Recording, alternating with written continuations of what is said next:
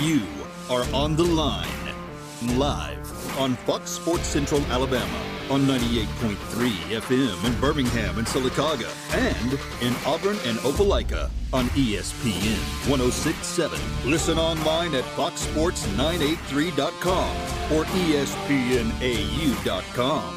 You are on the line with Noah Gardner and Levi Fitzwater. Join the show by calling 334-321-1390 or toll free at 888-382-7502.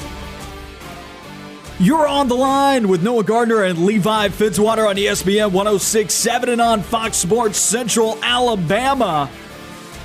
Hope everybody's having a good start to their week so far on your Monday afternoon. Thank you for joining us here at 2 p.m. once again on ESPN 106.7 and on Fox Sports Central Alabama. Once again, the number to call, 334-321-1390. Find Levi and I on Twitter at Point Gardner, at Levi Fitzwater. Auburn football cleaning up on the transfer recruiting trail, I guess you could say that. Dylan Brooks was released out of his national letter of intent. He's a high school recruit who's now no longer going to Tennessee. He's going to Auburn, a defensive end / outside linebacker there. And then Auburn today landing West Virginia defensive back transfer Dreshawn Miller. So Auburn's defense adding some players to it that I think could contribute right away. Some big news out there on the recruiting trail for Auburn football that is boosting this Auburn recruiting class that Brian Harsin walked into the top 20 now, according to 24/7 Sports Composite. So good news across the weekend. Auburn baseball sweeping Presbyterian across the weekend opening series. Auburn basketball, pretty much the only bad news of the weekend. Levi, how you doing today, my man? Doing well. I mean, a great weekend for Auburn baseball. Obviously not as much Auburn basketball. And I mean, this is just the world we live in. Some days you're riding to work, you're coming in expecting to talk about Dylan Brooks, and then the next thing you know, Auburn's got a new cornerback from West Virginia, and you're sitting there thinking, well, you have to think Brian Harsin right now. He's done a very good job with what he had. He has salvaged with what he had available to him. He played with the deck of cards he was dealt. He did a very, very good job, in my opinion, of just finding something to build upon. We've said it plenty of times, his coaching staff wasn't even finalized until like a week before signing day.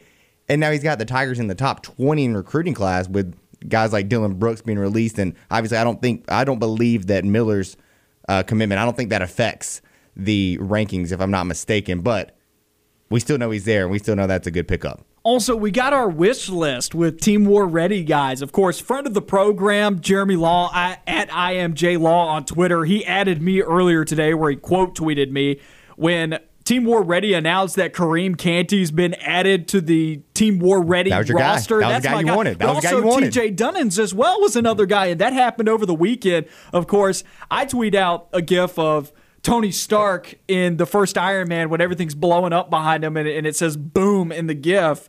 And then at IMJ Law, Jeremy Law quote tweeted that and said, Auburn fans went from cheering for Auburn basketball to cheering for Team War Ready real quick. And that is where all the good mojo is right now for Auburn basketball. Some former Auburn standouts playing with War Ready. We'll talk about that later on in the show today. Just a lot of good stuff coming up, and we want to hear from you. The phone number to call, 334-321-1390. I'm pumped about Kareem Canty. I'm probably even more so pumped about TJ Dunnins. That's a big addition, but we'll get into that later on in the show as well. And, of course, if you missed us talking to Symbion Bowers last week, go and find the podcast wherever you get your podcast. That was a great conversation. And I even asked him about Kareem Canty a little bit. I said, it'd be pretty cool if Kareem Canty was going to come and play. And he said, I can't tell you guys about that. I'm going to have to go and talk to Kareem. And guess what? A couple of days later, Kareem Canty announced on Team War Ready. They said that they won't be announcing any more roster moves for a little while. But, man, what roster dumps it's been for that, and I'm pumped to see some former Auburn favorites out there playing this summer when TBT rolls around. Back to Auburn football, though. We'll start off the show now talking about Dylan Brooks switching his commitment to Auburn football. What does this mean for the Auburn defense to land one of the highly touted defensive players in this year's recruiting class, especially out of Alabama and the Southeast? I mean, this guy had offers, and these teams wanted him. Alabama, Auburn, and Tennessee all wanted him. It's huge. I mean, you're taking it away from Tennessee. That's great. You're keeping a guy in state, right down the road from here, about 25 minutes from my house out there. you know, out in Roanoke. So you're getting a guy who's staying close, he's staying locally, staying in the state, four-star. Again, Harsin just getting it done in any way that he can. A very untraditional approach to kind of make splashes like this. But, you know, if Tennessee wants to release a guy who's a four-star defensive end from the state of Alabama, you saw Brian Harsin was quick to say, hey, come on back, you know. Come on back and come home and play with us. I think it's big. It adds a good, valuable edge rusher type of guy. Well, Tennessee didn't release him. He was probably transferring. Oh, for sure. Yeah, I agree with that. 100%. So this basically hinged on, was Tennessee going to do the right thing and let this kid out of his letter of intent, or were they going to make him sit out a year when he inevitably transfers to another school? And, of course, we talked about this a little bit on Friday, that there was the possibility that Tennessee was going to do a conditional release based on he couldn't go to another SEC school. And then, of course, there was the social media storm that erupted from that moment on, and they did not put a conditional release on it. They just let him out. This one seemed to take a little bit longer than some of the other ones, like Rock Taylor. But Dylan Brooks now coming to the Plains, listed as the number 6 weak side defensive end in the class of 2021, but subsequently also on his 24/7 Sports profile, he's listed as an outside linebacker.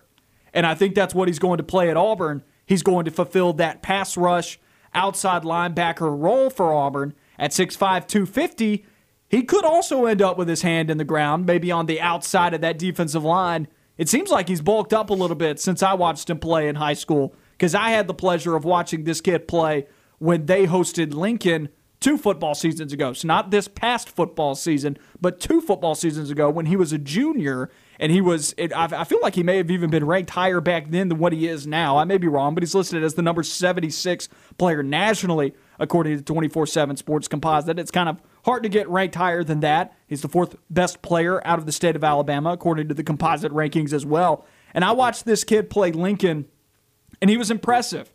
He looked like a college football player out there. He was bigger than everyone else on the football field, at least in terms of height. He's filled out a little bit, I feel like, if he's listed at 250, because I don't know if I got 250-pound vibes from him when I was watching him out on the football field. He was an edge rusher. He even played tight end for them in that football game against Lincoln, and Lincoln ended up winning that game, actually coming back from as much as 23 down. That was definitely a highlight for me in my broadcast career, getting to call that game, and I still love talking about that to this day with folks and reminiscing with some of the coaches up there at Lincoln, because I was doing play-by-play for them at the time. And it was such a fun game to be down there. And I'll tell you, Hanley's got a great football facility. They love their high school football down there, or I guess up there compared to where we're at geographically in Auburn, Alabama. And this kid is a good high school product coming out of there as a pass rusher, and he's super athletic. If they had him at tight end, and let me tell you, they threw the ball to him a lot too. He could move. This kid he's a good football player. He's just a good athlete. I'm going to go on Twitter real quick, and I'm going to bring up a tweet from Justin Ferguson, friend of the show. Again, follow him at JFergusonAU. He notes that Dylan Brooks is the highest-rated weak-side defensive end / pass-rushing outside linebacker Auburn has landed since Carl Lawson in 2013. Pretty good guy to be in company with. He's also the highest-rated defensive in-state pickup since Marlon Davidson in 2016. You know, also that worked out another pretty good guy. So if you just look off of those kind of trends, This should be a really good pickup for Auburn with Dylan Brooks. You're keeping him in state. He's not going to an SEC foe in Tennessee. You're going to keep him home. I think he's going to be good, and I agree with you. I think he might do a little bit of both. I think he's probably going to be more in the outside linebacker category, but I could also see him putting his hand in the dirt a little bit, playing on that end of the line. I think it's 250 and 3-4 inside defensive ends, so there's different techniques for defensive linemen. And Auburn's defensive ends probably or traditionally, if this thing does end up changing to a full-on 3-4 scheme, which we talked with Robbie Weinstein of Vandy 24/7 a couple of weeks ago, and he said that towards the end of Derek Mason's tenure at Vanderbilt, he used a 3-4 / a 4-3 hybrid, kind of switched in and out of the fronts, even though his depth chart on the game notes was listed as a 3-4. He only had 3 defensive linemen on that list. But your traditional 3-4 front has the defensive ends on the inside of the tackles, and they end up being pretty heavy guys. If you're looking at NFL defensive ends in 3-4 schemes, man, they could be anywhere around 290 pounds, like your traditional 4-3 defensive tackle. And then the nose tackles in the 3-4 end up being above 300 pounds, and it's not close. They end up being, you know, like 325, at least at the NFL level. In college football, maybe you bring some of those numbers down a little bit on average for your typical 3-4 defensive line, but 250 is definitely still on the smaller side for an inside defensive end if he was playing inside the tackles. But if he lines up outside the tackles, 250 is on the money. Yeah, I think on, and he'll get bigger too. Yeah, he'll definitely bulk up a little bit when he gets to Auburn. I just think this guy's so athletic that he can fulfill a lot of roles. Like I think in certain situations throughout the game, he can move a lot. He can move around a lot around that defensive side of the ball. And that's good. I mean, anytime you have a guy who can do multiple things for you, you got a valuable guy. And I just think that this kid is going to flourish with Derek Mason in this system. I just feel like his upside is really good. He has a lot of potential to become a really good football player at Auburn on the defensive side of the football. Something else that I think is interesting, we're beginning to see a trend in some of the guys that this coaching staff has brought onto the defensive side of the football. They're bringing in guys that can fulfill multiple roles, like you just put. Not only is Dylan Brooks one of the guys that fit that category, but also you had transfer defensive lineman Eku Leota, as people will know him as, from Northwestern. Eku Leota played multiple positions in multiple fronts on that Northwestern defense. He played at outside linebacker. He played at inside technique and outside technique as a defensive end. He did a lot of different things in that Northwestern defense. He's another example of that. You also look at some of the other players. Joko Willis, listed as an inside linebacker when Auburn recruited him, the number 2 inside linebacker in the JUCO class for this year. Joko Willis could end up playing outside linebacker for Auburn in that 4-3 front and end up being a pass rusher. So it's not just limited to Dylan Brooks being that only guy who's coming in this class that's versatile. There's several players in this year's defensive class and guys that can come and contribute right away, like Joko Willis and Eku Leota, that can do different things across this Auburn defense. In addition to some of the guys that are already on the roster, we have no idea where the returning Auburn linebackers are going to slot in, like Zacoby McClain and Owen Papo, because as far as weight is concerned, they're in the 210 to 220 range. That's outside linebacker in a 3-4 scheme. But they may end up playing on the inside. I think they can do both. T.D. Moultrie's moving back to the linebacker core. I think he'll probably slot in the inside. I don't know if he's got the athleticism, at least at the weight that he's playing at, to play an outside linebacker. But then again, you talk about a guy like T.D. Moultrie, in a way he's kind of already been playing pass rush outside linebacker because he's been a stand-up pass rusher in the Auburn defense. So he's another guy that can do multiple things. So this Auburn defense, I don't like to say positionless football, but across that outside part of the front seven, when you're talking about inside, outside linebackers, and then the defensive ends, they're guys that can fit in at multiple positions, and they're going to have some flexibility in how they line up. Now, will it work out? We'll have to see. Some of these guys are playing in some different positions that maybe they're accustomed to up to this point. The 3-4 is it's different than the 4-3 and what you're asking some of your defensive linemen, what you're asking them to do. There's a little bit more pressure on those defensive ends to plug up gaps in the run-stop game. So we'll see how this transition from the 3-man front to the 4-man front does for Auburn. But they're definitely getting the right players in here who can do multiple things to be able to switch in and out of maybe a 3-4 front into a 4-3 kind of seamlessly. I think Auburn will be able to do that in their first couple of years, especially based off of what we talked about with Robbie Weinstein at Vandy 24/7, telling us that what Derek Mason was doing was more of a hybrid look on defense and switching in and out of those different fronts. This Auburn defense looks like it's coming together a little bit with some of its personnel, whereas at the beginning when we saw Derek Mason get hired and you and I were talking about the 3-4 scheme, we said Auburn doesn't have the personnel right now to do it. Guess what? They've checked all the boxes. Now they do. They've got the personnel now. They have all the personnel to do that in the world. And just to briefly hit upon the Miller transfer out of West Virginia, that we've talked about how great that defensive backfield is for Auburn. It just got better. You just add another guy. That is a loaded position group right now in terms of just talent and depth, and we'll hit on that plenty of throughout this show, but man. We'll hit on it on the other side of this break. Let's go. Let's do it. Dreshawn Miller transferring out of West Virginia to Auburn, a Mountaineer coming to the Plains. We'll be back on the other side of this break here on the Line.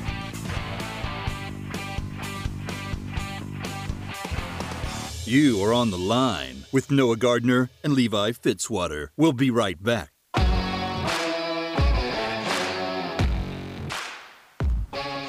You're on the line with Noah Gardner and Levi Fitzwater on ESPN 106.7 and on Fox Sports Central Alabama. Follow Fox Sports Central Alabama on Facebook to keep up with the latest going on in sports.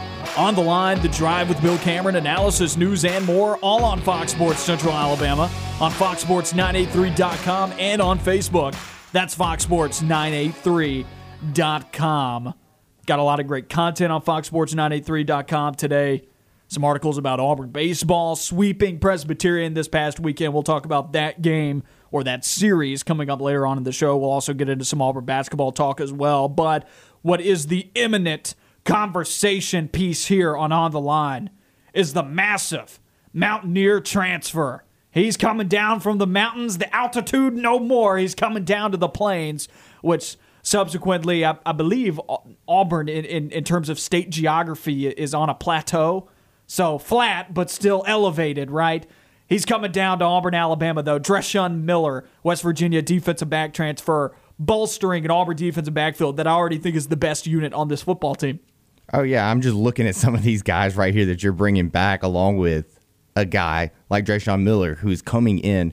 If I'm not mistaken, he was 37th overall in the transfer. I could have remembered that. He was 34th. 34th. I had it brought up a second ago. 34th, yeah. I scrolled down the article. I was reading about it, and I lost that on my page. But, yeah, 6'1", 192-pound defensive back, played corner last year. Just, I mean, he's a very valuable guy, and he's coming in to – look, I know that there's a lot of guys in that defensive backfield right now, guys who have played a lot, guys who are expected to play a lot. You can never have too many defensive, like you can never have too many bodies back there. You can never, because I mean, you got to think at certain times you're going to be going into nickel dime packages where you're going to need more guys out there than you. Auburn inventing the 3-1-6. Yeah, that too. That was one thing, and let's hope that we don't have to go to that too much anymore with the new defensive scheme coming in. But again, you just cannot have too many guys back there because a lot of times you're going to need more bodies, and also, you can just rotate guys out. Someone's getting a little gassed. You got depth that you can bring guys in and out of this defense. This is just a big-time pickup, big-time transfer. He's plug and play. Yeah. Played in 9 games last year. You don't have to worry about him. You don't have to worry about trying to develop this guy anymore. You plug him in, you play him in. Once he gets the system, once he gets adjusted to all the players and everything like that and the coaching staff, he's good to go. Played in 9 games last year. Look, the stat line doesn't look overly impressive.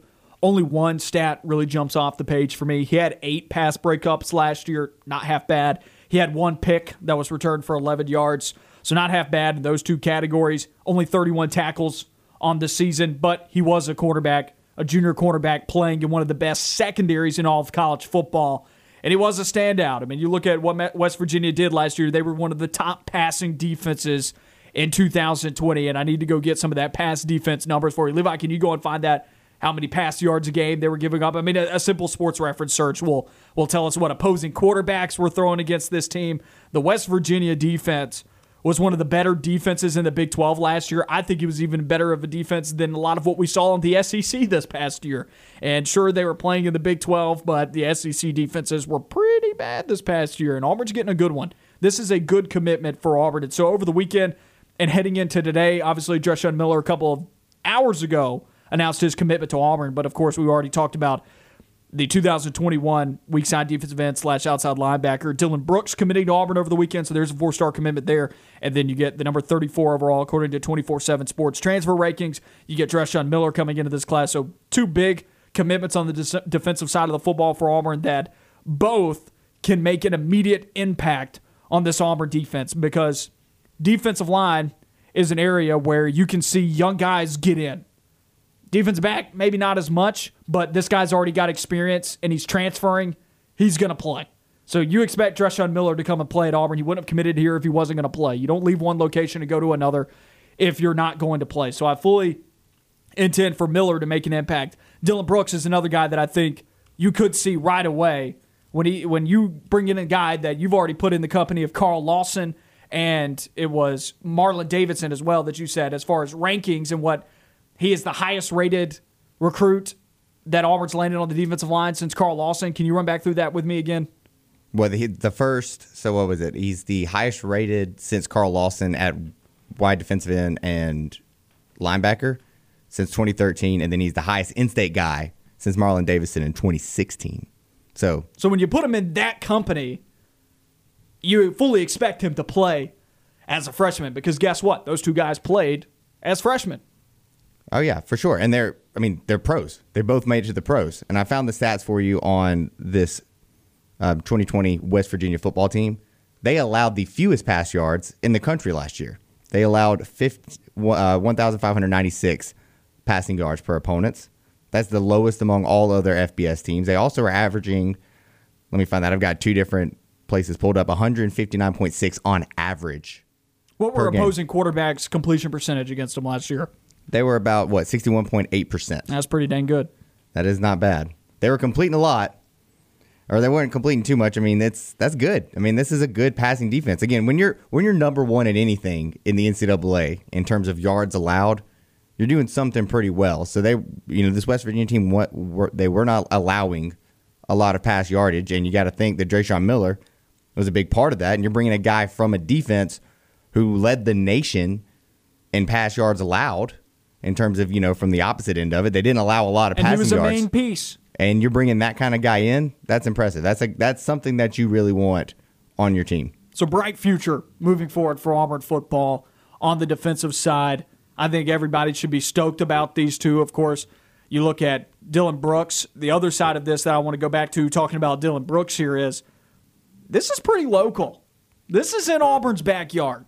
Roanoke is what, like 40 minutes away from here? Yeah, it's about 40 minutes away from Auburn, yeah. About 35, 40 minutes.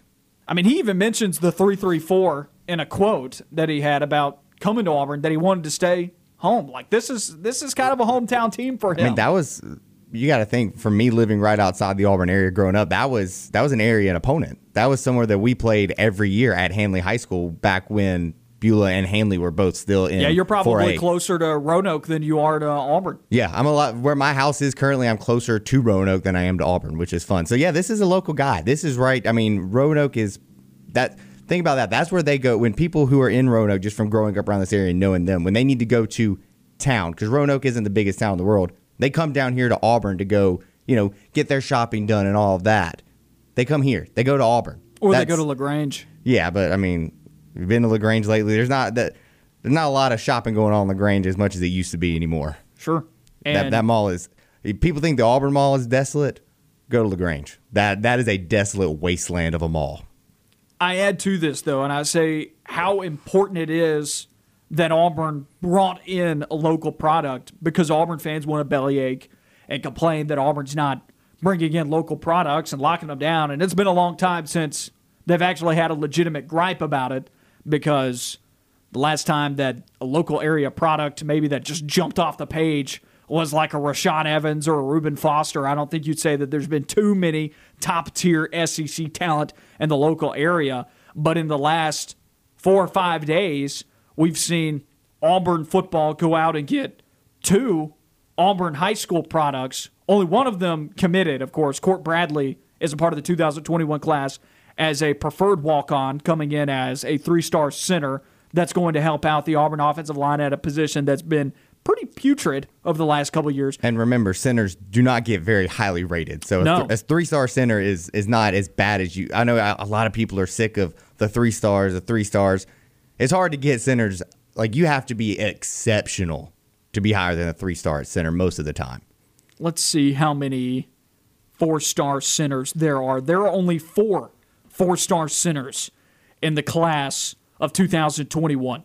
It's just, it's hard. Those are your highest rated ones as well. Like, the number 1 overall center in this year's class is a 4-star. Everybody else, there's only 4 of them. So if you're pulling in a 3-star center, that's good. That's a good thing. You're in the top percentage. Just to put that in perspective for people who might not understand that kind of, that logic that, oh yeah, it's another 3-star, but really it's a very good 3-star because you're not getting that many 5-star or 4-star centers. And according to the composite rankings, he's the number 26 overall center. So Auburn's bringing in a pretty decent piece on the offensive line there. But then you also go a step further. They offer someone who's blowing up right now on the recruiting trail, and he's this year's class, 2022, outside linebacker / defensive end. I would peg him more as an outside linebacker based off of his frame. You got Powell Gordon as well that they've offered, which right now when you look at the other offers on his list, you feel like Auburn's probably a front runner there when you compare him to everybody else, because the only other Power 5 offer right now on that list is Vanderbilt. But then you talk about the Beauregard product as well, Eston Harris. Over at offensive tackle, he's a three-star that I wouldn't be shocked if he climbed another star before it's all said and done, because you have to go and look at his offer sheet. And anybody who's anybody in the country has offered the guy out of Beauregard. So Auburn's out there recruiting these local products, and this staff has made it an emphasis. You got Big Ten guys recruiting a lineman out of Beauregard. That should tell you anything. You got Alabama recruiting a lineman out of Beauregard. Yeah, that should tell you something. That should tell you something. If these schools that are consistently putting offensive linemen in the NFL at the next level are looking at you from a smaller town in Beauregard, that's a big player. And we hit on this. Me and you are from this area. We're local. We've seen a lot of this local talent that kind of gets overlooked, at least in my opinion, I think, by Auburn and some of the other schools. It really it excites me. I think Harsin, who is used to recruiting out from the west side, out at Boise State, where he was trying to find guys and kind of diamond in the rough areas. He was trying to find guys who were overlooked. And I think he's bringing that mentality to Auburn. I think he realizes, hey, there's some guys who can play ball around me that aren't really getting that attention. Exactly. I think I should use this to my advantage. And I could be wrong, but just from what I'm seeing from him, I think that's what he's doing, and that excites me. And I think that should excite Auburn fans for sure. The Beauregard product has offers from Auburn, Arizona State, Arkansas, Duke, Florida State, Georgia, Georgia Tech, Indiana, Iowa, Kentucky, Louisville, Memphis, Miami, Mississippi State, Missouri, NC State, Nebraska, Ole Miss, Oregon, Penn State, South Carolina, Southern Miss, Tennessee, Texas A&M, USC, Vanderbilt, Virginia Tech, West Virginia, Western Kentucky, and Akron. All on his 24/7 Sports page. I mean, need I go on? I mean, there's a lot of guys recruiting this player out of Beauregard. We'll be back with more of On the Line coming up here on ESPN 106.7 and on Fox Sports Central Alabama.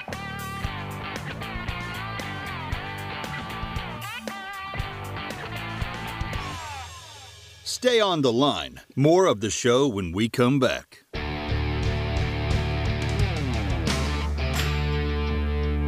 Back on the Line, Noah Gardner, Levi Fitzwater with you on ESPN 106.7 and on Fox Sports Central Alabama. Follow ESPN 106.7 on Facebook and Twitter to keep up with the latest going on at the station.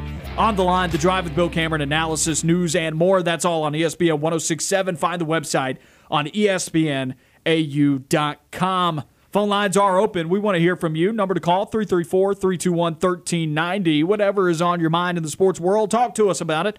We want to hear from you. Once again, the phone number, 334-321-1390. A lot of Auburn football talk to open up this week on the Line, because Auburn brought in two major defensive commitments, one a freshman, one a transfer. The freshman committing Dylan Brooks after getting out of his national letter of intent to Tennessee. He's coming to the Plains, a local product out of Roanoke and Handley High School. And then Auburn's defense also adding Dreshawn Miller from West Virginia, defensive back. And traditionally people may say, well, West Virginia's defense isn't very good. Not this past year. It was one of the best defenses, if not the best defense in the Big 12 this past year, and it was the top secondary or pass defense in all of college football last year from a statistical standpoint. Do you still have those stats pulled up? Yes, I have I did have it up until my page refreshed. West Virginia, number one points allowed, or it says passing yards allowed, and it says opponent passing yards 1,596 total for the year. Wow. What were the per-game averages again? Per-game average was 159.6 yards per game, and they were allowing completion percentage for opposing quarterbacks at 61.8%. They were locked down, and that's what Auburn's bringing into their program with Dreshawn Miller, so that's exciting for Auburn on that recruiting trail. Let's get away from that for a little while. We'll come back to it later on in the show and talk more about it. We got some other topics revolving around it, some other questions that we'll answer regarding that, but we'll come back to that in a little bit. I want to talk a little bit about some Auburn basketball. Auburn falling below 500 for the first time since November 30th after losing to LSU in a game that was not close. I was in Montgomery this past weekend eating at a local establishment. Me and my wife went to, it was my wife's birthday. She said she wanted to go to the zoo. We went to the zoo. It was pretty fun. I got to see a real-life tiger instead of seeing Auburn get mauled by the other tigers out in Baton Rouge. Well, now I'm just jealous. Yeah. I didn't get to go to a zoo. Well, look, all the animals were sunbathing. It had been, obviously really cold last week, and I guess they were feeling the effects of it. They were all lazy and just sunbathing. Every single exhibit I walked to, something was out cold asleep, just laying down on its side. I was pretty bummed out for that. I mean, we had a good time walking around and seeing different stuff, but I'm like, you know what? We'll come back in the summer when they all want to move. Well, that sounds like me yesterday, just laying around sunbathing all day, just rolling around doing nothing. But I'll tell you this. I locked eyes with a jaguar and a cheetah at that exhibit, and I was like, wow, there's really only this, like, pane of glass that is separating me from death because this thing is a stone-cold killer. Lock eyes with one of the world's deadliest animals, and it'll rock you to your core. I could take a jaguar. Easy.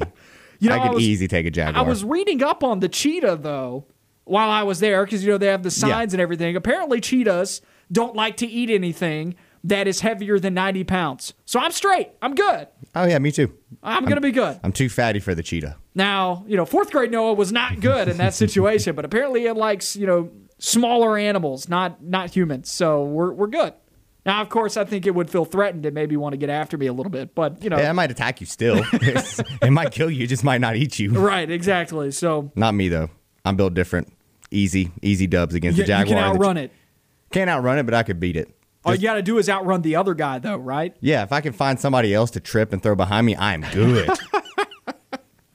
Auburn basketball was the team that tripped, though, this past weekend, and they got eaten 104-80. Is that the right score? That is the right score. 104-80, I'm looking at it right now. Is this important that Auburn's fallen below 500 for the first time since November 30th? Yeah. Like, rate it. 1 to 5, 5 being the highest level importance, 1 being the lowest. Like, is this important to you, or is it like, is this any type of? I don't think it's any kind of cause for concern or worry for next year. It's not like, it's not panic based. It's more, it's more irritating. Well, you know when you do something when you were a kid, your parents would get in trouble or get on to you, and they'd hit you with the age old line. I'm not mad at you. I'm just disappointed. That's how I feel with Auburn dipping below 500. That hits differently, man. That hits differently. That's worse. That's almost worse than being mad at you. If you are a goody two-shoes kid and you did something wrong and they hit you with that line. Oh, it's awful. You want to talk about being shaken to your core. There's nothing like one of your parents looking at you and hitting you with that. Would you rather lock eyes with a jaguar in the wild, or would you rather your parents tell you they were disappointed? Oh, definitely the jaguar. I already told you. I got the jaguar easy. I'm definitely the odds-on favorite to beat the jaguar. It's not even close. Me and the jaguar, oh, that's not even close. But me and my mom, no, sir. I don't want to take that chance. Sharife had a big game, 26 points, three rebounds, only 2 assists. So we got scoring Sharife in this game. Still 0 for 4 from 3. I think that's important. You look at Sharife Cooper as a three-point scorer. I think everybody's starting to come around to the idea that, oh, this guy can't shoot the ball very well anywhere on the floor. He's only shooting 22.8% from three. He's 39.1% from the field. So his efficiency is down. He's scoring a lot, but efficiency is down. He's still an NBA player. I think he's a top 10 pick still, even with his shooting ability maybe being a major concern going to the next level. But we see a lot of teams draft guys with shooting ability being a concern. Most recently, we saw Isaac Okoro go to the next level. And statistically, he was a better shooter, better scorer, not in terms of points per game, but from an efficiency standpoint, he had higher percentages from the floor than Sharife Cooper did. So we have seen guys get drafted in the past with a little bit more of concerns in terms of their shooting stroke, and we've seen him even get drafted higher than Sharife. Ben Simmons, Markelle Fultz. Those are the exact two I was about to name. I said we saw 2 number 1s in Ben Simmons and Markelle Fultz. They couldn't... Ben Simmons still can't shoot the basketball from deep. And, you know, Markelle Fultz started kind of getting his shot together, you know, making strides this year before the injury. So folks out there saying that could hold him back from going to the NBA, no, that's just false. He's still a top 10 NBA draft pick from his ability to facilitate. Just guys in college basketball cannot do what Sharife Cooper does with the basketball in his hands. That's what makes him an NBA prospect as a top 10 draft pick. Am I still on the 51% side of the spectrum that says he's coming back to Auburn? Oh, yeah, because I think Auburn can sell him on, let's come back, let's ride one more time, let's go for a title, because they could win a national championship this year. But back to the original question that we led into the segment. It was 104-80. Auburn loses to LSU. They fall below 500 for the first time since November 30th. Is this important? Rated on a scale of 1 to 5 of like how you feel about this. 5, you feel the worst about it. 1, you're just like, it doesn't even matter. So I guess I'm asking you to tell me, are you apathetic to this, or are you pretty irritated? How do you feel about it? Because I saw some stuff on social media that kind of irritated me a little bit about people kind of calling out Bruce Pearl a little bit, and I'm like, wrong take. Wrong take. This is not the guy you should be mad at. I'm going to try to say this the right way. I think Auburn fans have gotten a little spoiled to, like, Auburn basketball fans, at least in a sense. They have gotten used to just having successful basketball teams since Bruce Pearl has arrived and since he has kind of taken this team to the next level. You're going to have years like this. There are going to be times where nothing goes your way. Basketball is a game of runs. Basketball is a game of just a couple of bounces, a couple of plays here and there. And Auburn just hasn't had him go this way. You have Justin Powell, who got hurt had a head injury and is still not right in terms of just living his day-to-day life. Not even from a basketball player perspective. He was struggling with schoolwork because of how that was impacting him. You had Sharife Cooper, who had to miss most of the front end of this season. You just have had so many guys and so many things that have just not went your way throughout this year. You lose an overtime game to Ole Miss a few weeks ago. If something bounces one way or the other, you might win that game.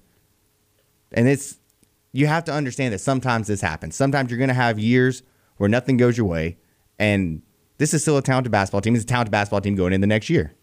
To answer this question, I'm going to rate my irritatedness on this scale or level of importance, the fact that Auburn's below 500. Maybe we have been spoiled a little bit as Auburn basketball fans. You just really don't want to go back to those days. And unfortunately, this year is a bad year for Auburn, and you're going to have to wait till next year to see a really good basketball team, and you hope it pans out that way. You hope that Auburn doesn't get smited by the NCAA. You hope that Auburn is one of the best teams in the country again next year. You hope that this program continues its momentum that it has generated over the years, not only on the recruiting trail, but also in turning that recruiting trail into results during the regular season. And this year was a lot of extenuating circumstances regarding the coronavirus, a young team, and the fact that they're banned from the postseason. Self-imposed ban, but that does affect motivation to a degree. I'm going to rate this as a 3 on my list. Maybe that sounds like a cop-out answer. I'll even go to a 4. I'm more on the side of 4, saying that I think this is important. I'm disappointed. It's like you opened this segment saying, it's like when your parents told you, I'm not mad, I'm disappointed. And I'm disappointed because we've been talking about this team's engagement, motivation, what they're doing on the defensive end of the floor, effort. We've been talking about it since that Baylor game. And the Georgia game we wrote off as, they were just tired. As a quick turnaround. They got beat by Baylor. They put a lot of energy into it.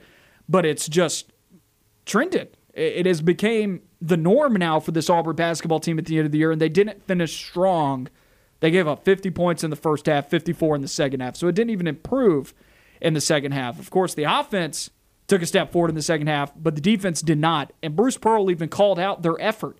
He said, I think something along the lines here, and I'm paraphrasing, that it was one of the first times this season that this team wasn't stepping up to the plate defensively from an effort standpoint, that it didn't look like the want to was there, essentially. And that the fact that he is saying that now publicly, he may have been seeing it before this moment, even though he said that he didn't. I mean, it may have taken until now for him to say it publicly, but the fact that he called it out publicly, that makes me not upset that he called it out, but that the players aren't doing it. It's like it is an effort thing on defense. A lot of defense is effort. A lot of it's positioning, being in the right place, and the want to. And we haven't been seeing the want to with this defense for several games now. And it's a big part why Auburn has slid now to 11-12 and 5-9 in the conference. And maybe just the general fatigue of the season and the extenuating circumstances around it, and that they've reached the end and they're like, well, there's nothing else for us to play for.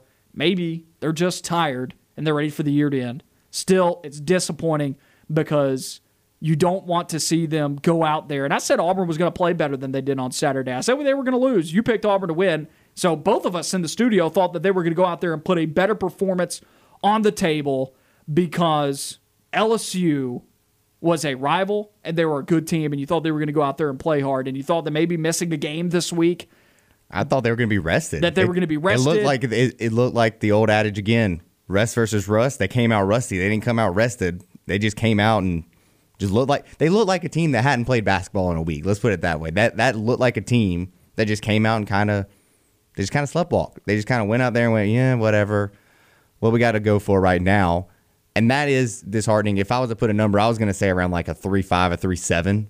like somewhere in that. I was going to go decimals because, again, I agreed with what you said. I thought 3 was a little too much. Felt like a cop-out to me. I felt like I was just kind of going in the middle. So I'll go more on the side that I'm disappointed because I'll go up there with that. Even though they don't have anything to play for, I still wanted to see them win some games this year because you're improving for next year. This is practice. Practice makes perfect. The way that you practice is the way that you're going to play. And I didn't want to see them waste this year because they didn't have anything to play for. And I don't think they have. I'm not saying that they've wasted this season. I feel like it's just only been the past few weeks that that's happened. But the year's definitely ending on a damper. And I wanted to see them bounce back strong at the end of this year rather than just getting run out of the gym. And right now they're getting ran out of the gym by a lot of the teams that they're playing. And it's a quick turnaround again from Saturday to Tuesday with them having to play Florida tomorrow. And Florida just righted their ship. They hadn't won since like January 30th. And now Florida's won against Georgia this past weekend. And they're trying to improve their tournament standing because they were only like 4 games above 500 going into the weekend. And they were like barely in the tournament, according to some bracketologies, as like a 10 seed. They're trying to climb. And they cannot take a loss to a team with a losing record because it's not going to look good on the resume. This Florida team's trying to climb, and losing to Auburn right now would really hurt them in terms of bracketology at the moment. But this is a down year for college basketball, so maybe you see more teams get in than typically you would because teams like Duke and teams like, well, Duke came up with a big win. They're trying to get into the tournament. Teams like Kentucky are down right now. Duke's about to go on a run. They're getting into the tournament. They might be a 10 seed, and then they're going to win the whole thing. Calling it right now, just letting you know.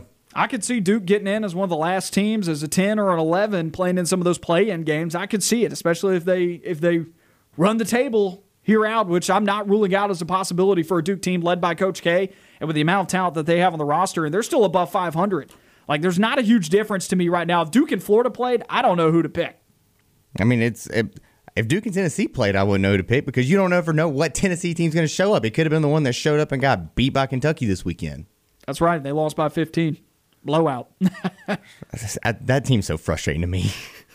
But they could just as easily go on a run at the end of the year. They could be waiting for that turnaround moment that Auburn basketball had when they went on the Final Four. So it's really just more disappointing to see Auburn lose by 24 than to say anything about what they're going to be like next year. Or you shouldn't be making any type of conclusions or implications based off of Auburn losing by 24 to LSU this year. It's more of just disappointing to see it all, to see this season end this way when there was so much promise about some of the players that were joining the team, namely, Sharife Cooper and the way that some of these young guys played at times this year. It's disappointing to see it go down this way over this final stretch. We got more of On the Line coming up. You won't be disappointed with us going down the stretch here in hour number one. We wrap up hour number one here on ESPN 106.7 and on Fox Sports Central Alabama.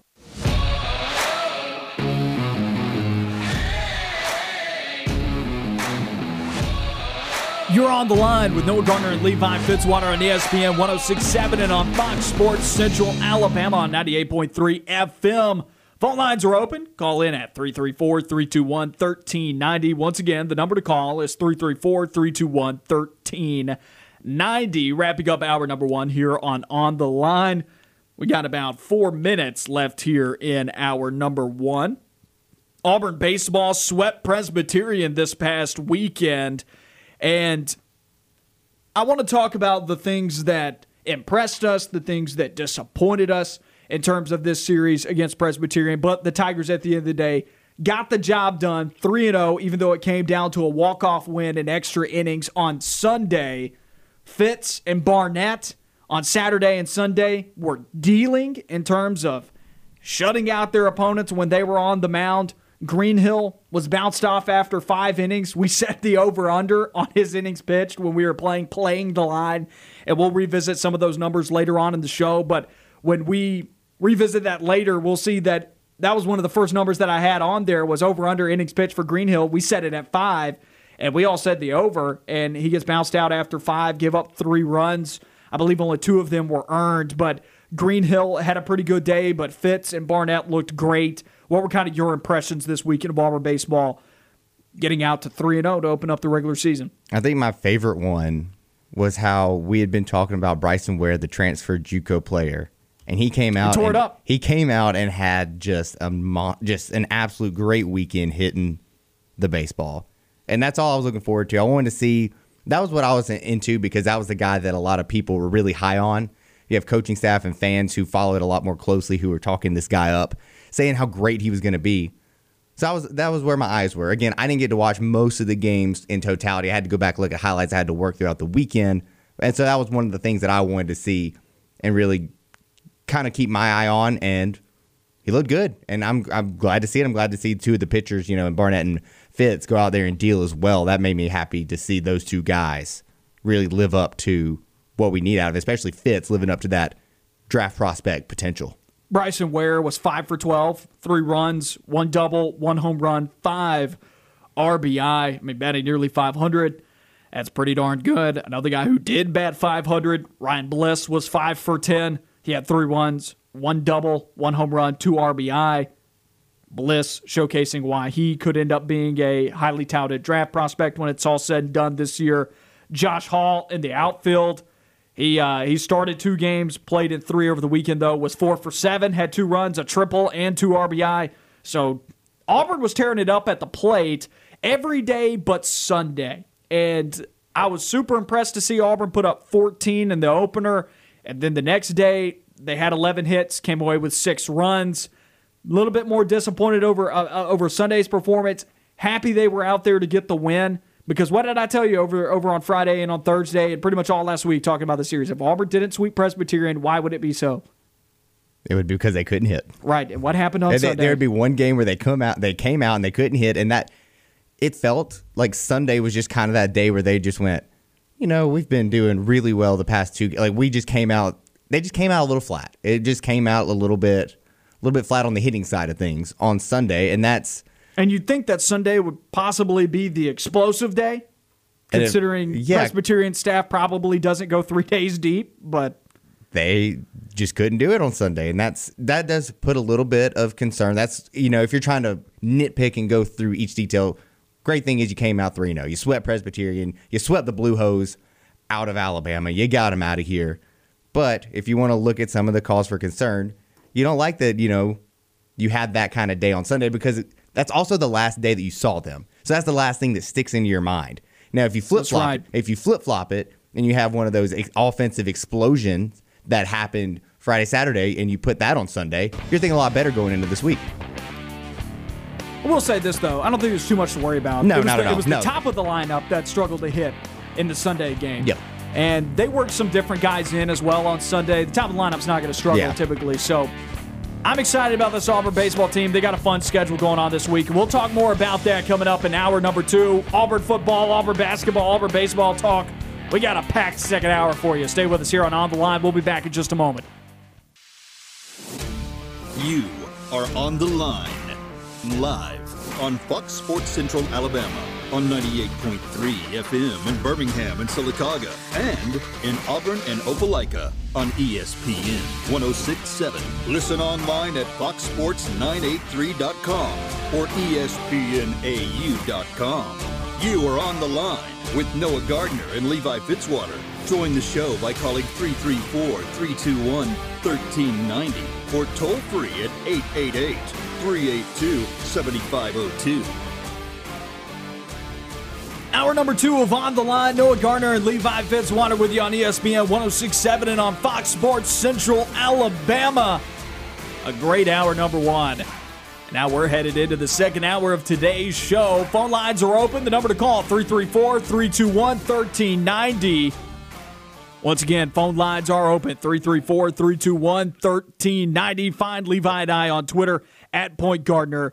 At Levi Fitzwater. Keep up with all the content the show is putting out on RadioAlabamaSports.net and on the Radio Alabama Sports Facebook page. Follow it on Twitter as well at Radio AL Sports.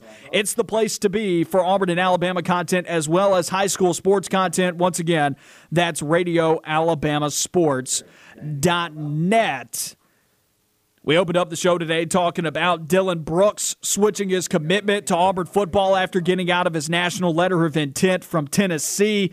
We talked a lot about what does that mean for the Auburn defense. Auburn's class climbing to 20th overall in the 24/7 Sports composite ranking, and it isn't done yet. They're not done adding players to this recruiting class because there are going to be more transfers to come, including the transfer that Auburn received today, which is the defensive back out of West Virginia, Dreshawn Miller. We've dug into some of those stats there for West Virginia this year. It was the top passing defense in the country, the top secondary in the country in terms of statistics this past year, only giving up like 156 pass yards a game. Opposing quarterbacks were only completing about 61% of its passes, and now they're bringing in a defensive back who was a standout corner in that defensive backfield out in the Big 12. So super excited to see Dreshawn Miller coming to Auburn football this upcoming year to make an immediate impact in that secondary that is already one of the deeper secondaries in all of college football. But now we're going to head to the phone lines. Once again, the number to call, 334-321-1390. And on the line with us now, we've got Davis here with us. Davis, how you doing today? Good. How about you? We're doing great. First-time caller. Appreciate you hopping on with us. Yeah. I just wanted to talk about Auburn basketball, really. I heard y'all talking about Auburn basketball. Go for it. What's on your mind? They kind of just, they haven't really kind of been performing like everybody thought they were going to. And defensively, it just looks like they don't even want to be out there, really. LSU game Saturday, they gave up 50 points in the first half, gave up 54 points in the second half. And they just kind of been a complete bust. And like y'all were saying, everybody thought they were going to at least show what kind of potential they had going into the next year, even though they weren't going to be able to play in the March Madness this year. But they kind of just, it's kind of mail to them, basically. Sure, and, Bruce Pearl, I feel like for the first time this year, he finally called out the effort, especially on the defensive end of the floor, and, you kind of have to after. Right. And I don't think that's throwing the players under the bus either. I saw some of that stuff on social media this weekend. I don't think that's throwing anybody under the bus. I think that's coaching. These guys need to know what's on the line and what's at stake, even if they're not playing in the postseason this year, and giving up 250-point halves can never be acceptable. Right. That's just. It comes down to. Players. They gotta hold each other accountable. The coaching staff's gotta. Eventually step up and call them out. Not throw them up under the bus, but say, hey guys, y'all gotta play better than that. If you're gonna give up 50 in the first half, at least give up less than 50 in the second half. Don't give up more than what you gave up in the first half.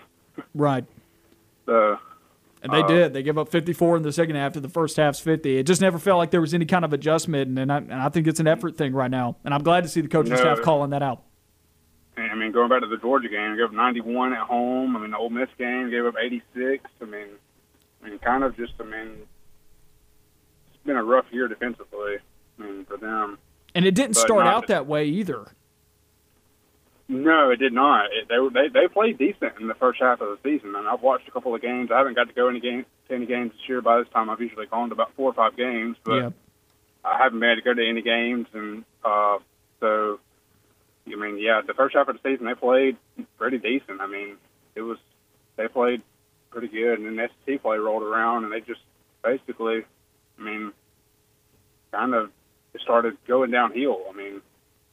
It seems like the initial impact of Sharife Cooper joining the team, it seems like that's kind of worn off now. It seems like they're not as juiced as they were. Right. And I think that turning point maybe is that Baylor game when they lost. That it feels like they reset Auburn basketball at that point because Auburn's only won one game since then, and it was against the worst team in the league. They sucked the life out of them is what happened. I feel like they went in they went in that Baylor game, and I think they were so close. You were going into halftime competing with arguably – one of the definitive 2 best teams in the country in Baylor, and you had a chance. And I feel like they never recovered after that. They went in there, they gave it a lot of effort, and then it just kind of fell apart after that. You give up 91 to Georgia, you come in this game you're giving up 104 to LSU. It's just defensive effort has not been there with this team in the last half of the season. It just hasn't been working, and I like what Bruce Pearl did. You have to be held accountable at some point when you're playing like that. Right. Well, Davis, is that all you got for us?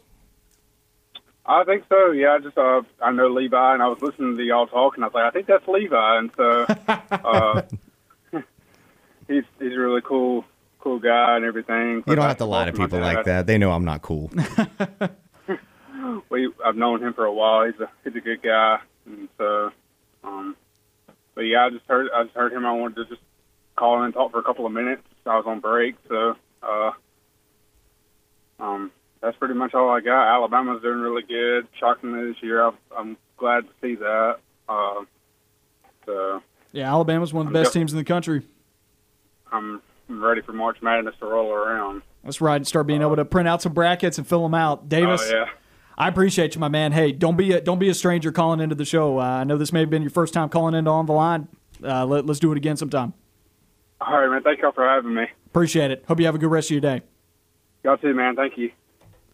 That was Davis on the line with us. And once again, phone lines are open. Number to call, 334-321-1390. Once again, that number to call, 334-321-1390. Noah Gardner and Levi Fitzwater with you on the show. Find us on Twitter, @PointGardner, @LeviFitzwater. Opened up hour number 2 here, talking about some of those commitments that Auburn football brought in. You had Dylan Brooks switching his commitment to Auburn football from Tennessee. He's a 2021 defensive end. And then also you've got defensive back Treshawn Miller coming to Auburn out of West Virginia. He's a junior cornerback. This past year was a standout at cornerback for West Virginia, which was one of the best pass defenses in the country. It was actually statistically the best pass defense in the country. Auburn's class up to 20th overall in the 2021 rankings according to 24/7 Sports Composite. I think it's honestly a little bit higher than that because it doesn't really take into account transfers like Eku Leota and Dreshawn Miller now.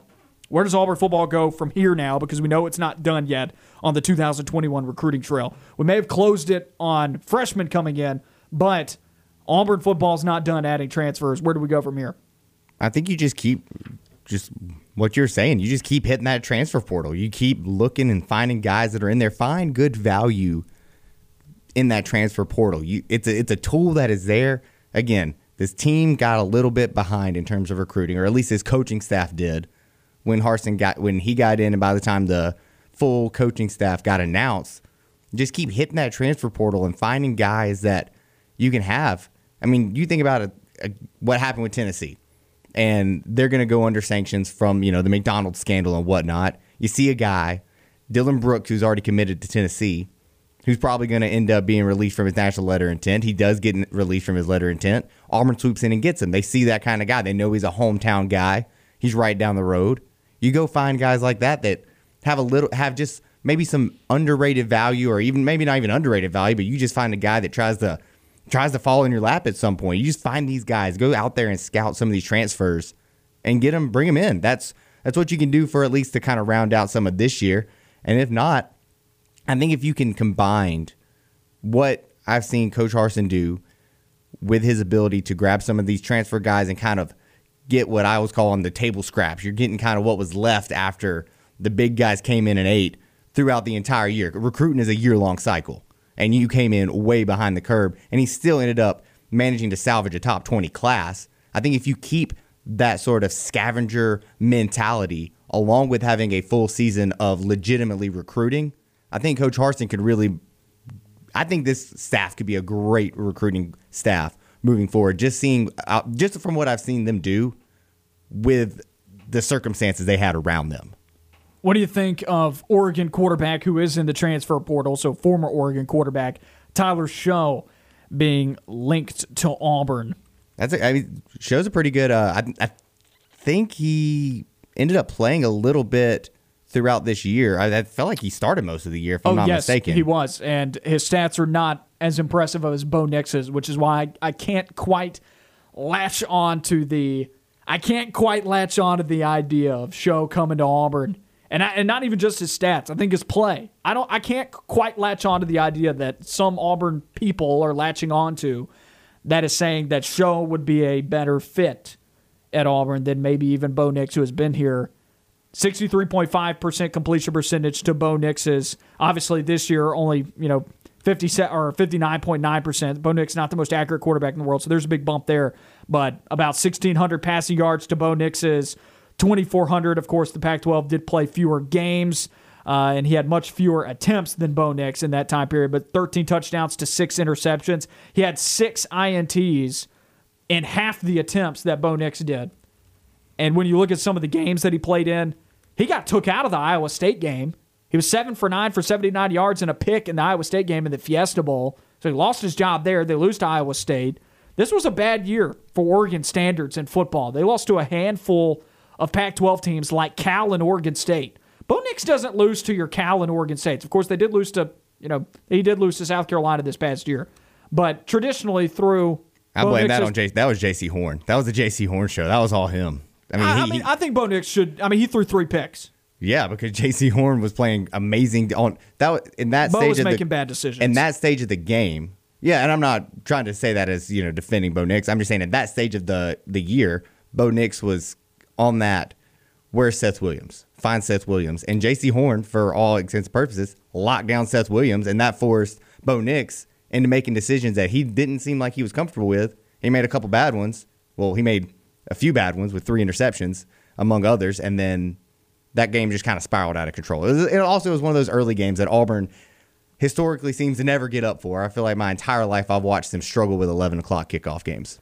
But when I look at Tyler Show, I'm like, is this guy really better than Bo Nix in the starting role that he's been at Oregon? He's only been starting for 1 season.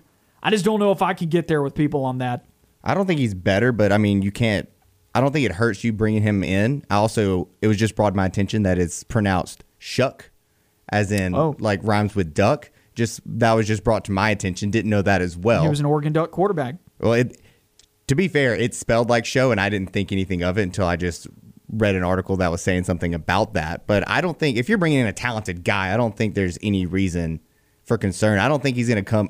If he came to Auburn, I don't think he'd be coming in to compete for a starting spot.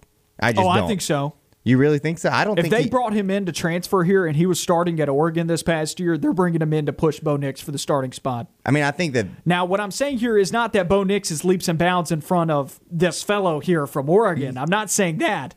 But I'm also not latching on to I'm also telling Auburn folks to not just latch on to this idea, this shiny new thing that's in the transfer portal, because it's probably not better than what Auburn has had at quarterback. This guy went 4-3 in the Pac-12 this past year. And, of course, yes, weird year, but still... He's at the premier institution in the Pacific 12 Conference, and he went 4-3, losing to teams such as Cal and Oregon State. I can't get there with folks on saying that this is a better option than Bo Nix, the guy he has beaten Alabama. Of course, he did get help with 2 defensive pick sixes in that game, but where Bo Nix has been bad at times, he's also been good, and this guy has shown the same propensity to be bad but not even show as much good as Bo Nix has in his time. I don't know if I can get there. I don't think my point that I was saying, I don't think I worded it correctly. If they bring him in, they're expecting him to push for a starting job. I just don't think it would happen if he came here. You don't think he would win the job? I don't think he would be higher than 3rd on the depth chart. I think Demetrius Davis would end up beating him out. I think it's just a much more talented quarterback than him. And that's I don't know if I'd go that far. And that's why I don't think he's going to come here. I think Penn State is going to be the fit for him. I think he's going to go up there. That's just seems like a better place to go instead of coming to Auburn, at least for Tyler Shuck's, well-being in terms of just you can go in. I think he would end up being the starter at Penn State, and then you would have to go in and try to fight for a job over a guy like Bo Nix. I'm not saying Bo's one of the better quarterbacks in this league. I'm not saying that. And I think a lot of what's hurt Bo through the past 2 years. He's had a different coordinator every year. He's had a terrible scheme around him, bad play calling, gamut all over the place. Bad offensive line. He has not had help. Okay, well, really just a bad offensive line this past year. I think 2 years ago, that was a pretty good pass blocking goal line, but he has not had a complete offensive line with him. I'm not completely putting all of the blame on Bo Nix, but I'm also not going to sit here and say that he's been, a top half quarterback in our league. And this guy out of Oregon, Shuck, as you've said his name, I'm not latching onto this idea just because he's a shiny new transfer quarterback that has some okay-looking stats that he's going to come to Auburn and do any better than what Bo Nix has done, because I think that's people forgetting about some of the good things that Bo Nix has done. And so I'm not certainly sold. I would like to see Bo Nix be the starting quarterback at Auburn this year. I've said that on the record several times. I think it gets better this year. I think Bo Nix fits what Auburn is going to do on offense with Brian Harsin and Mike Bobo, and I think they're going to make him look a lot better than what Gus Malzahn and his litany of offensive coordinators has ever done for him.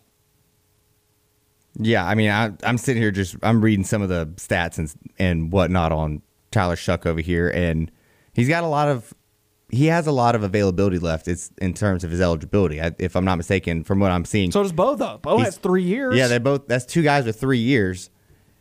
Do you think Bo Nix is going to be here all three of those years? I think it's likely he's here for 2 more years. I agree with that. I think 2 is the more likely option. And I understand if you're out there trying to get a guy like that. He's 6'5", 221. He looks like a good pro-style quarterback, and he's fine, but I'm not sitting here saying that he's a better option than Bo Nix. No, I just don't think he's a better option than Bo Nix, simply for the fact that I think Bo Nix has unlocked potential and talent. And I'm not saying that Tyler Shuck doesn't have unlocked potential and talent. I'd have to really dig deep and watch more. Sure he does. He's 6'5", 221. He's your NFL scouts probably drool at that. I'm just sitting here saying that I have watched a lot more Bo Nix than I have of Tyler Shuck, and I can see where there is good that hasn't been brought out of Bo Nix. And that could be the same story for Tyler Shuck. I just haven't seen that yet. I think that he could come in. If he wants to come to Auburn, I would welcome the addition to the program and just hope that it doesn't cause utter chaos among the fan base, which you know it would. Oh, yeah. I just don't think you can have too many quarterbacks.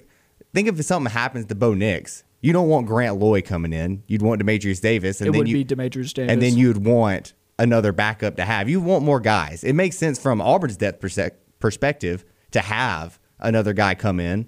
But also, does it really make sense for Tyler Shuck to want to come in if he doesn't truly believe that he would end up beating Bo Nix? That's why I think he doesn't come here. And for anybody who wants him to come and unseat Bo Nix, I don't think that's happening. But if you did unseat Bo Nix, you got to trust what the coaching staff decides to do. Just like we said with Demetrius Davis. If Demetrius Davis comes out week 1 and he's a starter, if he's the starter, for whatever reason, I'm trusting that. They saw a lot of what they needed to see out of him, and we're rolling with that. I'm going to trust the coaching staff to make the right decision at quarterback. Counterpoint here that I don't think anybody's considering. There's been so much change everywhere in the program. You got a new coaching staff, entirely new coaching staff other than Carnell Williams. Entirely new coaching staff. You're going through scheme changes on both sides of the football. You've had guys transfer out of the program. You've lost your entire receiving core. Just looking at the offensive side of the ball, you lose. You know, you're really only returning. I mean, you're returning your offensive line, but I think there's probably going to be some shakeup there on the offensive line after the spring's done with. Even through the A-Day, I think you might see some shakeup there.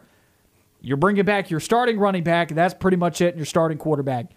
Do you really want to go to somewhere unfamiliar at quarterback? Like, would you rather have that experience at QB where you can see some truly unlocked potential? I mean, you got to see the guy's talented. He's got the skills. They just have to work out some bad mechanics in his game. And so for me, I would rather see Bo Nix start and have some familiarity at quarterback and have a guy who is at least in somewhat of a leadership position and has been a leader with this team. I would rather see him in a starting position than maybe have complete change everywhere at every single position, especially at the most important position on your offense. I don't know. I think that's something else that people have to consider. There's a lot of change everywhere. It might do Auburn some good to have something that's a little bit more of a constant. I agree with that. It would make you feel a little bit more secure in watching a guy who's already started for you 2 seasons in a row come back and show some leadership with this team that has changed a lot. And I think his leadership could improve. We've seen stuff on the sideline, watching TV. We've all seen it. There's been a couple of times where Bo Nix got after his coordinator. Yeah, I think he's been a young guy. He was a young kid. He came in straight out of high school. Yeah, I still don't think that. I don't know. I'm not there on the field. I don't know what those conversations were like, so I can't really speak on it. But you know, I still think I'm not going to excuse something like that on a young kid. I think about it when I was 18 years old. I couldn't have been in a leadership position at 18. Let's put it that way. Yeah, but someone probably sat you down if you weren't doing the right thing. But I think Coach Harsin's a guy who would do that for you. I think he's a guy that can do that. I don't think Gus Malzahn was doing that a lot of the time. We'll be back with more of On the Line on the other side of this break. You're listening on ESPN 106.7 and on Fox Sports Central Alabama.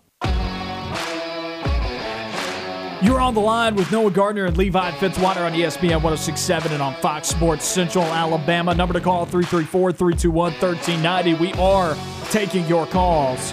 Once again, call in at 334-321-1390. Revisiting our Playing the Line segment from last week, which we'll try and play that once a week. And Playing the Line, basically we were setting lines where we were going to say over, under on this specific stat for Auburn going into the weekend. And we did 4 baseball numbers, 1 basketball number. Let's go back and take a look at this, because I think this is a good way for us to revisit the Auburn baseball series against Presbyterian that Auburn swept Presbyterian this past week, winning all 3 games. And they did it handily, mainly because of what they did, mainly what they did on the mound, especially on Sunday, because they had to go to extra innings on Sunday and went 2-1 on a walk-off hit from Bobby Pierce. But let's go back and look at this. We said 5 innings pitched for Cody Greenhill, and ended up being a push. Both of us said that he would go over. He went exactly 5 innings. I should have set that at like 5.5 or something like that, or 5 2/3, because that ended up being a push. You look at the pitching stats on the weekend for Cody Greenhill. Statistically, he had the worst weekend of all the pitchers. Came out with a 3.6 ERA. That was his only appearance of the weekend, obviously. 3 hits against him, 2 earned runs. He gave up 3 runs total, but only 2 of them earned, because he gave up a home run in his last frame. And I tuned into the radio broadcast at just the time that he was giving up the home run, and it was following a walk. And so that walk ended up being an unearned run there. But he gave up 3 runs, 2 of them earned. He had 3 hits against him at 5 innings of work, 6 strikeouts, gave up a double, and once again the home run. Now, in terms of opposing batting average, amongst the starters, he had the second best. So Richard Fitz was sitting at .067 in opposing batting average. For Greenhill, he was second there with 167. Mason Barnett gave up, his opponents were hitting .214 against him with 3 hits through those 4 innings of work. So Greenhill, pretty good day. It was his first collegiate start ever. That's what I'm writing it off as. I know he still gave up the 3 runs. I probably would have liked to have seen him go longer just to see how long he could go, what the longevity was like. But the whole conversation centering around Greenhill getting the start on Friday, which came as a little bit of a surprise for me to see him, a guy that has never had a collegiate start in his career, put into a position where he had to be the starter, the Friday starter, your typical ace. That doesn't happen often, I feel like, especially due to he's been traditionally a closer. You put him in there. I would have liked to have seen him go longer. It's his first collegiate start. The 3 runs, I would have liked to, I mean, you want your guys to go out there and dominate a team that was 2-14 last year. Maybe I'm being really critical, but a team like Auburn will be facing in the Round Rock Classic, your Oklahomas, your Texas Techs, those teams are not going to give you mercy like a team like Presbyterian will for mistakes that you might have. And that's just the truth. You make a mistake against those teams that Auburn will be facing this weekend, they're going to make you pay. Auburn's playing Baylor, Oklahoma, and Texas A&M this weekend.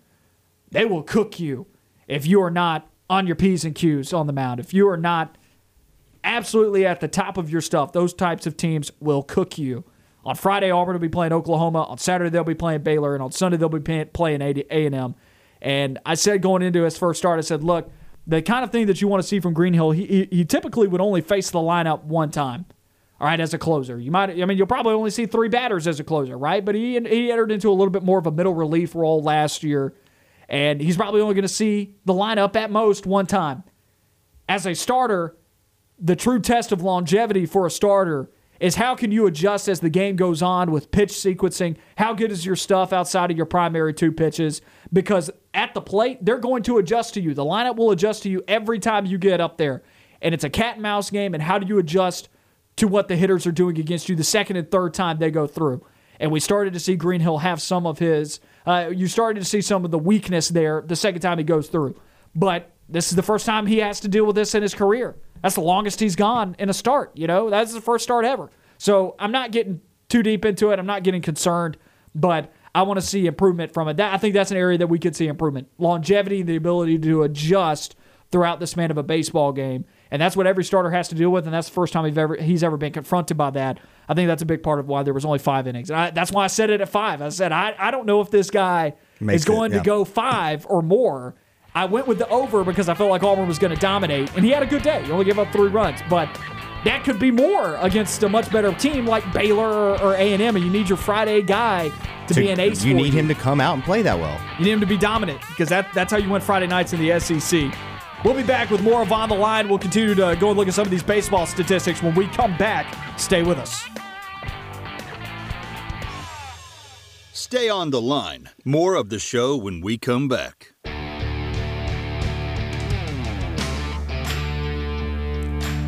You are On the Line with Noah Gardner and Levi Fitzwater. Follow us on Twitter, @PointGardner, @LeviFitzwater. Listen to us on ESPN 106.7 and Fox 98.3. It's Fox Sports Central, Alabama. Last segment, we were talking about our playing the line stats that we went through for Auburn baseball this weekend. We got through a couple of them. We got through the Green Hill pitches that we both thought that he would go over, and also Lance Dahl was here with us as well. We all thought he'd go over. Didn't really work out that well. I thought that they were going to keep him in, let him get some experience. Didn't really work out for that. So we're going to move on to the next one. Well, we got 6.5 runs on opening day. We all went over.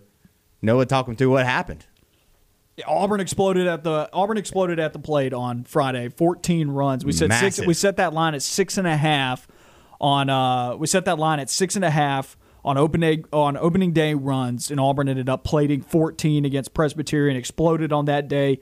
I felt like, and you know, Butch Thompson teams have struggled at the plate. Whatever reason that may be, maybe it's because he's traditionally, you know, a defensive-minded, pitching-minded coach. I don't know if that is in any way lended its hand to development at the plate. The other portion of it could be the fact that Auburn just doesn't recruit as good of players in baseball when you come down to it. When you're talking about the LSUs and the Vanderbilts and the Floridas, it's hard to recruit against those teams in baseball, because in baseball there are certain programs that just churn them out when you're talking about going into the next level, and Auburn's not necessarily one of those programs. They're trying to get there, and the Auburn baseball program has really improved over the years, because obviously the last time that they had a full season, they went to Omaha. So I was impressed by what Auburn did at the plate. I was kind of shocked to see them plate 14, and some people may be like, why were you shocked? Because, you know, it's Presbyterian. They were 2-14 last year. I was shocked because I always have offensive reservations about Auburn baseball. Just over the years, Auburn has been one of the most inconsistent teams at hitting. They've been rather inconsistent at the plate under Butch Thompson. That's not me, you know, putting an indictment there on him as a coach. That's not me being overly critical. It's just the truth. The thing that's held back Auburn baseball over the years has been at the plate. The pitching's been phenomenal under Butch Thompson. I was just pleasantly surprised to see them going against whoever the ace is for Presbyterian on a Friday. They got him off the hill. They went out there and they played at 14. Super impressive to see them do that. In all intents and purposes, you look at Auburn over the weekend from a statistical standpoint. What they did, they hit 311 as a team to Presbyterian's 218. They had 5 home runs. I know we'll get to that a little bit later. 21 RBI. Obviously, they plated 22 runs total. They had a good weekend at the plate every day but Sunday. And, you know, I would have liked to have, you'd love to see them have 3 great days, especially on that last day when you're playing. You know, Sunday's the day where you're typically going by committee on the mound. And that's the day where you got to have your bats if you're going to close out a series, especially if you're going into it tied 1-1. But Auburn still found a way to pull out a close one. It's the first series of the year, and I feel like they did really well at the plate. Hopefully, it improves this weekend. Auburn's next 2 opponents.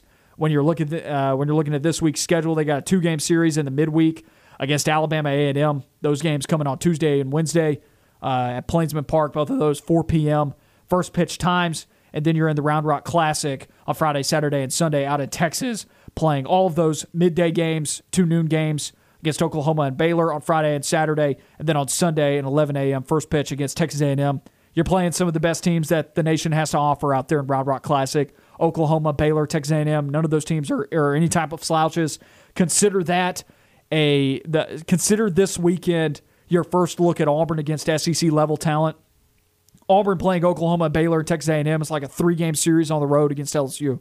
Good luck this weekend, and I want to see what this team looks like in all facets of their game. You got 3 dudes who are in that starting rotation now that are being thrust into a starting rotation that they have not been in before. Barnett and Greenhill have been closers their career, and Fitz has been a long reliever. All 3 of them are in the starting rotation for the first time ever in their careers.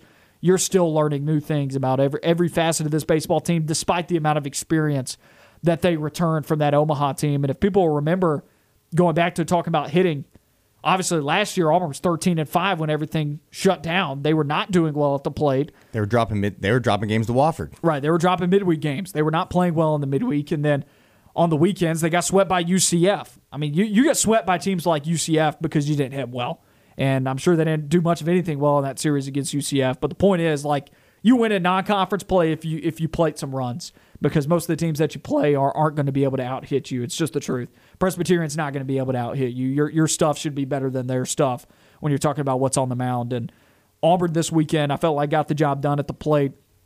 Obviously, you scored 22 runs across a weekend. You did very well, but the look going into this weekend is can you do that? And if you'll remember all the way back to the Omaha season, Auburn barely made the NCAA tournament that year. And if it wasn't for some late season heroics in Baton Rouge against LSU, if it wasn't for doing relatively well in the SEC tournament that year, I mean, the LSU series is what saved it for them. And they get into the NCAA tournament, they get hot. That Georgia Tech game, you're going into the final frame, you're losing. Stephen Williams hits a walk-off. That moment turned the whole thing around for Auburn baseball. That was, that was the moment that juiced that Omaha run. That was the moment that you looked to and said, you know what, this team went from a team that barely made the tournament to a contender. And then they exploded at the plate against North Carolina, of course, in both of the games that they won there. I mean, you think about the 11-run first inning, and they did what happened to the Atlanta Braves. They did it to North Carolina, and so Auburn got it done in the postseason at the plate, but they didn't really do it during the regular season that year. And a lot of these guys are veterans from that team that really weren't doing it during the regular season. And they were struggling. I mean, Stephen Williams was having a bad year that year. He popped off in the postseason, but he was having a bad year that year. And there's several guys that fit into that category that are now grown-ups, that are now back, like your Rankin Rollies, your Casey Howells, your Ryan Bliss, all those guys are veterans now. Stephen Williams, they're in that position mixed in with some talented youth, or talented new guys. Bryson Ware is a JUCO transfer, so I can't call him youth, but he's a transfer that popped off this weekend. He was 5 for 12. He batted nearly 500. He had a great week. Some of the other major names, Josh Hall, a redshirt sophomore, he went 4 for 7. Just several guys at the plate that were new guys came in. Nate LaRue had a big shot home run. So there are new guys mixed in with some old dudes, but I want to see how they perform this upcoming weekend against some truly great pitching, because this is your first look. Is this team really going to be a decent team at the plate, or do they have some work to do before they get to SEC play? You learn all that this weekend. Yeah, you're going to learn it against a much better competition than what Presbyterian presented for them to hit the baseball. And to go back off your point, it's been so inconsistent for Auburn hitting over the years. It's hard to trust them. You always, even when they're hitting well, in the back of your mind, I don't trust them. That's why I set the line at 6.5 for this weekend. In the back of your mind, you are always thinking, when's it going to stop? Because you've seen them get hot, and you've seen them explode for runs in the past, but it always will cool off and it'll come down, and you're always going to be thinking in your head, when is it going to happen? When are they going to fall off? And you hope that you go into the Round Rock Classic this weekend. I hope when we get done with this, we'll see it, and we'll be like, you know what? This team can actually hit. I caught some flack in terms of disagreement with folks when I said this on a podcast last year. I said, and this was Auburn going into the season. This was before coronavirus hit. I was talking about this in the fall of last year after the Omaha run, and this was going into the 2020 season. I said, look, Auburn is not a lock as a return to Omaha. Auburn at best maybe is a super regional team going into last year's season, and I said that even though a ton of experience was coming back. I mean, even Tanner Burns was coming back on the mound for Auburn, and I said that because for the majority of last season, of that 2019 season for Auburn baseball, once again, they barely made the NCAA tournament. They got hot in the postseason. That was not what their average was. And I coming back, I was like, look, is this team going to consistently do that? I don't think we've been shown that, and so I don't trust it yet. And this Auburn team, for the same reason I don't trust this Auburn team, because we only got 18 games of them last year, and they did not perform well last year. 13-5 at the start of last season. That was not good. Where you got the cross-state team, Alabama, with only one loss at the end of the year. They were undefeated for a large part of non-conference play. That's what you should be doing. And the non-conference schedule last year was not difficult. So I'm still not 100% sold on this team. I'll say this: they've got the potential to go back to Omaha because they've got guys that have done it before. Yeah, I mean, if you can get hot with your bats, and if you could consistently be able to plate runs throughout this year, the pitching staff should be able to handle its own with this right now. I think they're just missing consistent bats. I think that's what this team should be missing. Only time will tell. I mean, it's the first weekend. Yeah. And people may think we're being overly critical, but we're talk show hosts, and it's our job to kind of analyze and break stuff down like this. And it's the first weekend for Auburn baseball, and they're going to improve as the year goes on. But right now, I'm just going to say I think this team's a regional team at the moment. I'm not sure if they're much better than that. They might place as a 2 seed or a 3 seed in a regional somewhere. That's where I think they are at this moment. But as the year goes on, I'll update my mental bracketology on this Auburn baseball team as we go on. But right now, they're going to have to prove stuff to me as the year goes on. And the Round Rock Classic is an opportunity for them to prove it to me. I hope they prove it to me because this could end up being a sneaky good baseball team this year with the amount of experience they have compared to other teams in this league. But they've got to do it at the plate. There's a reason why they were picked to finish 6th in the West. And also to what you were saying about we might be nitpicking and going way into it, but it's no secret that college baseball, there's a lack of coverage over that. So we want to be here for you guys who enjoy Auburn baseball and be able to show you guys like, hey, this is what's happening with this team, because a lot of people don't talk about college baseball. It's hard to find games sometimes. So we want to be able to come in and really go more in depth than you just having to look up a box score, because it's hard to find some of those stats. It's sometimes more fun than the MLB. I don't know why it's not broadcasted more. I know it's because collegiate athletics is below professional athletics and everywhere else in the country other than the Southeast, but I really wish the SEC Network would broadcast college baseball more than what they do, because I'm a junkie for it. I love it. But, of course, you can go and find it on like SEC Network Plus and everything, but I still would love to have seen it on national. You have to look. You have to actually go look. You're not just going to be... You have to put some effort into it. You're to go and log in and go and watch, too. You're not going to just be scrolling. Yeah, you're not going to be scrolling through your Hulu Live. Yeah, I can't just turn on YouTube TV and see it there. So. It's not going to happen. You have to be dedicated to go look for that. I mean, what, does Auburn play 50, 60 games in a season? Only 9 of them are nationally televised. And that's... Oof.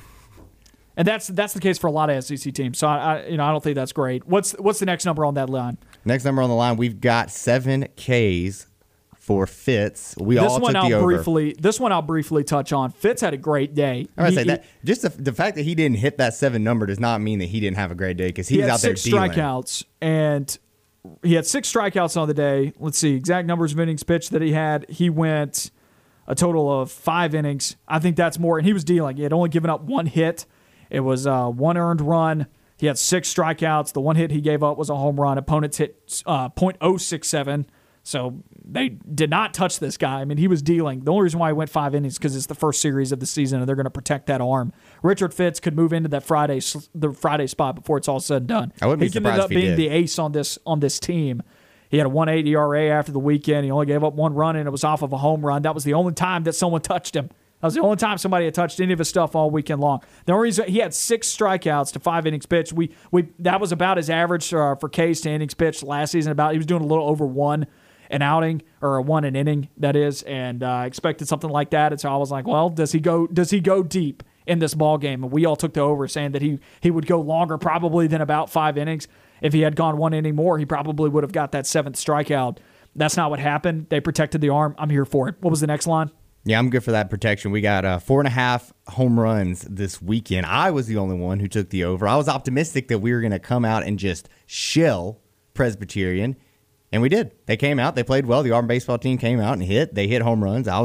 They had 5 home runs through 2 games. I mean, they didn't hit any yesterday, I don't think. That was more of an optimistic prediction that the bats were going to come alive, and we were going to see that this weekend against Presbyterian. Will we see that, next weekend at the Round Rock Classic?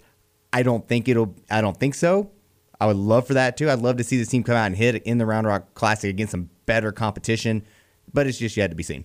To put this in perspective, and this was the stat line that I wanted to get into, because our last one was a basketball number, and that basketball number would LSU score more than 82 points, and they did. They scored 104, so we won't even get to that one. But for baseball on this line, we both said. Well, I said the under, you said the over, and it's just because I didn't see a whole lot of power in this lineup last year or the 2 years before that. And I was right in saying that, because Auburn did not hit its 5th home run until the 9th game last year. It took them 9 games to hit 5 home runs last season. Auburn hit 5 in 2 games this year, and they didn't hit any yesterday, but they cycled through some different bats over the course of yesterday. But Auburn's, the top of their lineup was popping off. Ryan Bliss had a home run. You had, I believe, 2 home runs for Bryson Ware. He only had 1 home run, but he had the 5 RBI and and the double and everything. So, I mean, you had 5 total home runs from 5 different players from Auburn over the weekend. That showcased a versatility at the plate. That showcases different guys with power. I'm happy to see that going up and down the order. Now, once again, this is Presbyterian.